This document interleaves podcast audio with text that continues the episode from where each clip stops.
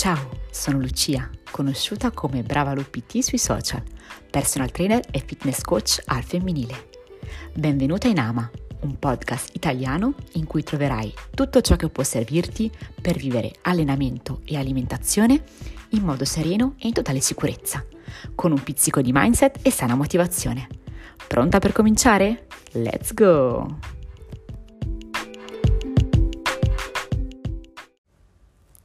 Buongiorno, buon pomeriggio, buonasera carissime e bentornate su Ama.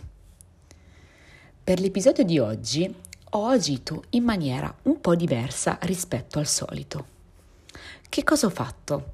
Ho aperto un box domande su Instagram chiedendo a voi quali fossero i luoghi comuni che avete sentito più di frequente riguardo ad allenamento e alimentazione e insomma più in generale legati al mondo del fitness.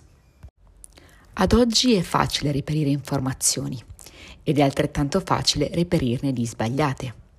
Ci sono davvero tantissime dicerie, credenze e a volte sciocchezze, diciamo così, intorno a questo mondo. Per cui mi ha fatto particolarmente piacere sentire quelle da voi conosciute maggiormente e sulle quali invece vorreste dei chiarimenti. Così ho raccolto tutte le vostre risposte, ho selezionato le migliori e ora, una ad una, andremo a leggerle e risponderò a queste. Ovviamente riporterò le domande in maniera anonima. Andiamo a sfatare il mito numero uno. Più ti alleni, più ottieni risultati. Questo lo metto per primo appositamente, perché io stessa ci sono caduta più e più volte. Vi è questa convinzione che allenarsi di più per più giorni o per più tempo possa portare a ottenere più risultati. Più è meglio, no? Non proprio. Infatti, questa regola non vale in tema allenamento. Mi spiego meglio. La frequenza di allenamento è molto importante per ottenere risultati, ma deve essere ben strutturata, studiata e personalizzata sulla persona. Allenarsi tutti i giorni è infatti controproducente.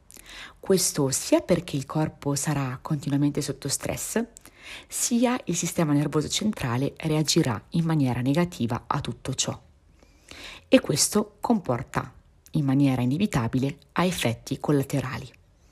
Partiamo da stanchezza continua, fame perenne e umore irritabile.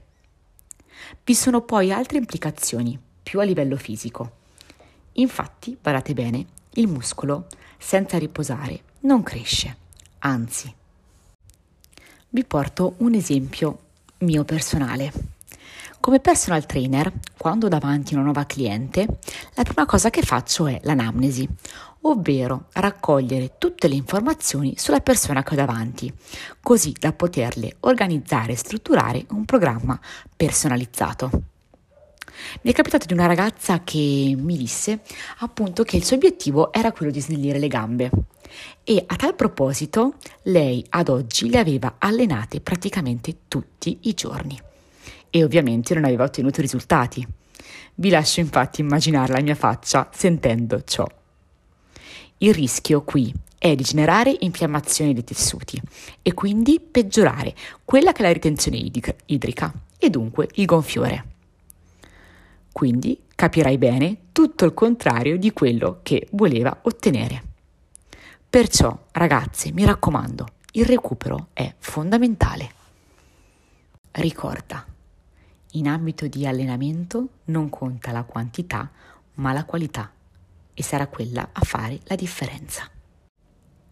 Credenza numero 2. Allenarsi a stomaco vuoto fa dimagrire più facilmente.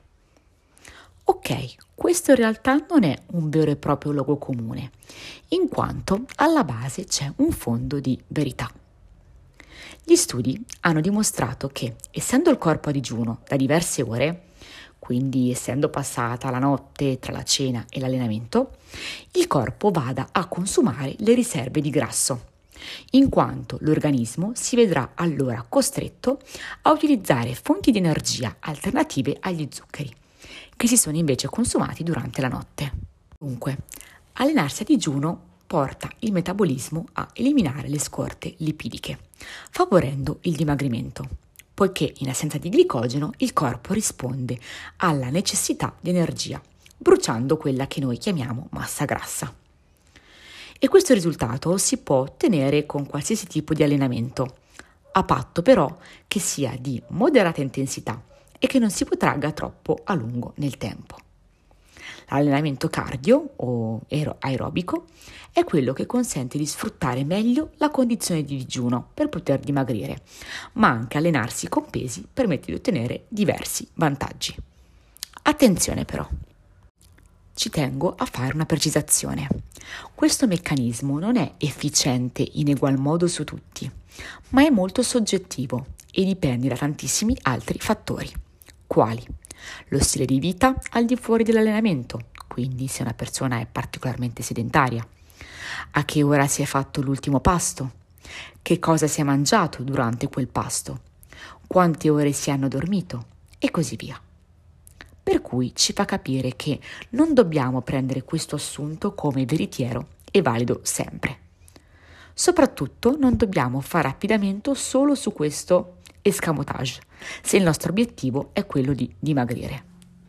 Al di là del risultato che si intende raggiungere per la propria forma fisica, è innegabile che allenarsi la mattina sia un'attività in grado di produrre numerosi risultati positivi. E di questo ve ne parlo nell'episodio sulle tre abitudini che hanno migliorato la mia vita. La prima parte.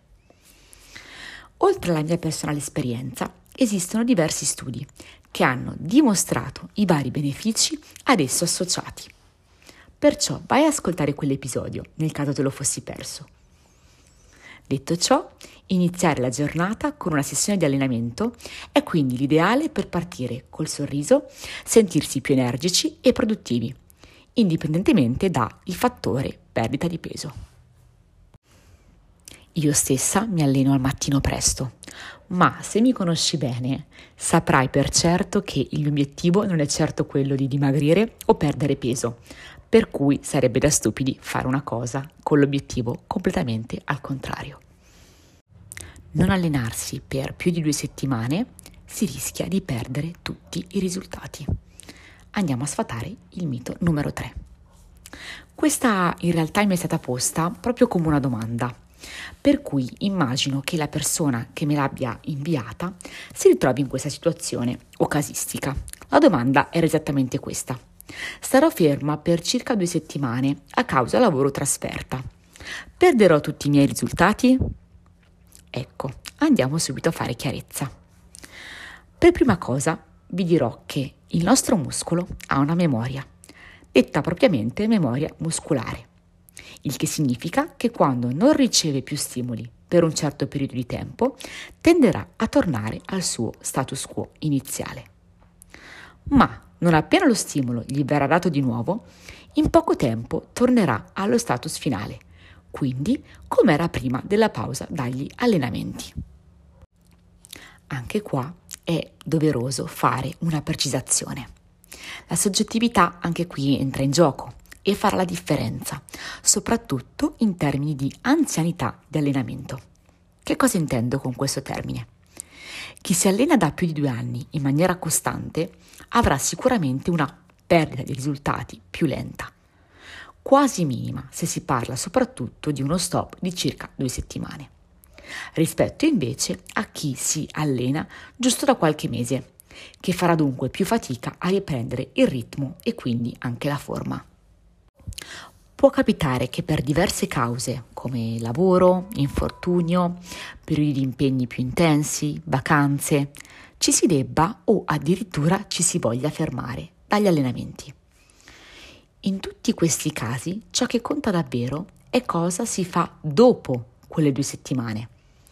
Se si torna in carreggiata nel breve periodo, riprendendo le sane abitudini e essendo costanti con queste, i risultati torneranno senza alcun tipo di dubbio. In quanto tempo? Beh, certamente questo dipenderà solo e soltanto da te.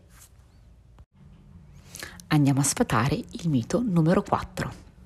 Gli addominali si fanno a tavola e fare gli addominali ogni giorno per avere il six pack.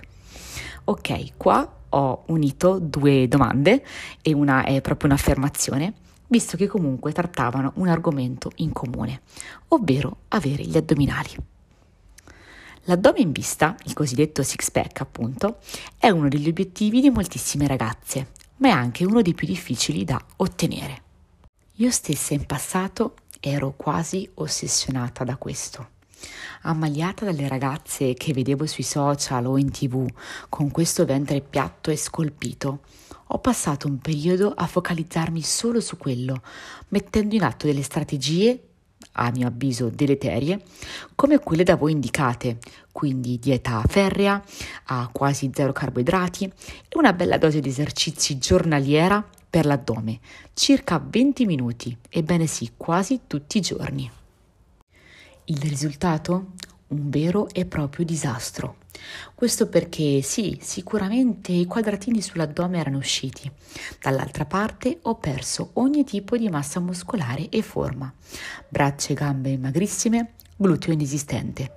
E tutto questo a causa della dieta ipocalorica che mi ero imposta. E vi spiego perché. Gli addominali ce li abbiamo tutti, ma sono semplicemente o non proprio nascosti da uno strato di adipe che, ahimè, la maggior parte di noi ha stoccato nella parte bassa del ventre. Per far sì che questi escano o comunque siano in vista, dimagrire è una strategia. Il problema è che non possiamo decidere di dimagrire in un solo punto specifico, per cui, come è successo a me, il dimagrimento avverrà anche nel resto del corpo e quella zona lì, in particolare, sarà la più difficile da raggiungere. Dunque questo può avere riscontri positivi se abbiamo come obiettivo una perdita di peso generalizzata. Diversamente bisognerà fare molta attenzione e calibrare dieta e allenamento nel modo migliore. Per tornare dunque a quella che è stata la mia esperienza e per concludere questo punto, vi dico ciò. Vi assicuro che ad oggi ho un addome più definito pur con una dieta ricca di carboidrati e allenandolo solo due volte a settimana per massimo 10 minuti. Ok, non sarà squartato come quel periodo, ma almeno ho ripreso un'alimentazione equilibrata e sono tornata con le mie curve che completamente avevo perso. Quindi ti chiederai com'è possibile? L'allenamento non deve per forza essere mirato, ma basta un allenamento generale, perché anche con gli esercizi per l'upper e per il lower si vanno ad allenare anche gli addominali. Usiamo e attiviamo gli abs in tantissimi altri esercizi, senza neanche accorgercene. Per cui meglio non buttare via ore o allenamenti con focus solo su quelli, ma seguire una programmazione adeguata che li comprenda in minima parte. Certo, anche l'alimentazione va seguita, gestita, ma non per forza deve essere così restrittiva e soprattutto non deve essere per forza a zero carbo. Andiamo a sfatare il mito numero 5. I pesi fanno ingrossare le gambe. Questo non era espresso proprio in questo modo, ma era più sotto forma di domanda, che vi riporto. Vorrei avere le gambe più magre e snelle. Devo evitare i pesi per evitare di ingrossarle? Ecco la mia risposta. Per mettere su una massa muscolare, per così dire, importante, servono sicuramente molteplici fattori, tra cui il sovraccarico progressivo. Se per i pesi si intendono manubri da 2, 3, 5, massimo 8 kg, per svolgere esercizi per le gambe, quali squat, affondi, stacchi e così via, vi assicuro che non vi cresceranno le gambe tutto d'un tratto. Infatti per farlo servono pesi di gran lunga più elevati, oltre ad una programmazione dell'allenamento ed una frequenza di un certo tipo. Ora, ovviamente non so la persona che mi ha posto la domanda se si allena a casa o in palestra e che tipo di allenamento segue in questo momento, che caratteristiche ha e così via. Per cui non posso rispondere a lei direttamente, ma ho generalizzato la cosa e vi assicuro che usare i pesi o i manubri non vi farà diventare uomini, se è questo il vostro timore. E ve lo dice una che ha da anni l'obiettivo di crescere muscolarmente a suon di carichi pesanti. Infatti chi mi segue su Instagram avrà visto qualche mio video di qualche mio allenamento e ormai lo saprà bene. E comunque la fatica che faccio è sicuramente tanta. Poi entra in gioco la genetica, la soggettività, il percorso passato e così via. Ma girls, vi assicuro, don't worry. Imprescindibile sempre e comunque avere un allenamento personalizzato e fatto su misura per voi e per i vostri obiettivi. Sesto ed ultimo. Seguo gli allenamenti di Pamela Riff con la speranza di diventare come lei. Ci riuscirò? Ok, questo non è un vero e proprio luogo comune, ma mi ha fatto molto sorridere e mi ha fatto anche riflettere, perché da questo riesco a capire come molte ragazze seguono gli allenamenti di certe fit influencer che trovano su Instagram o su YouTube o TikTok e così via, pensando per lo più di diventare come loro.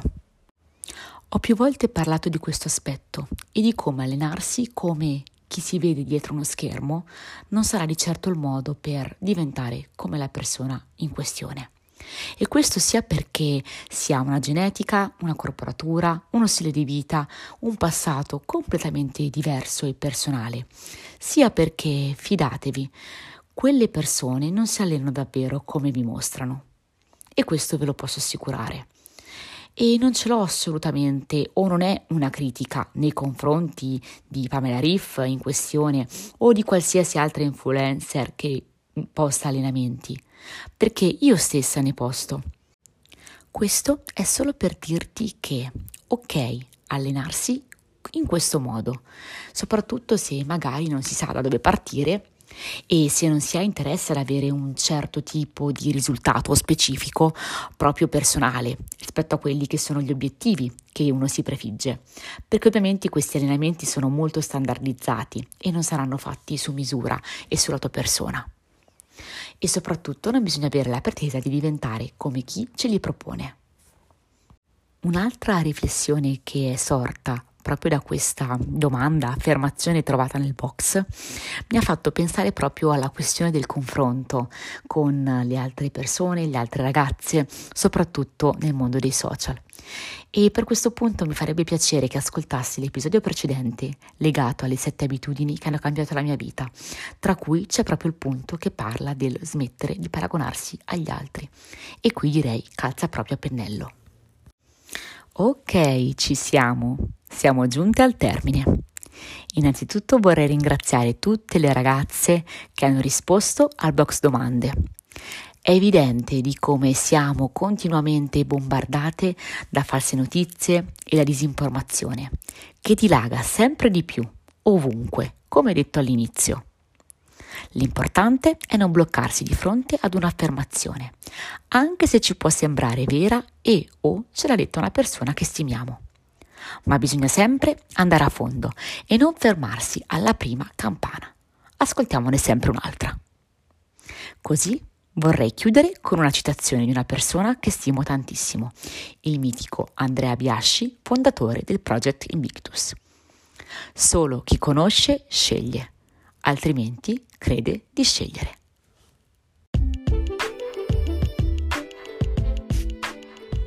Spero tanto che questo episodio ti possa essere d'aiuto e utile nel tuo quotidiano. E se ti piace il mio podcast, lascia una recensione con 5 stelline o condividilo con una persona a te cara. Nella descrizione trovi anche tutti i miei riferimenti come il mio profilo Instagram, chiocciola bravalupt e puoi scaricare il circuito addome gratuito. Vola al link, io ti aspetto.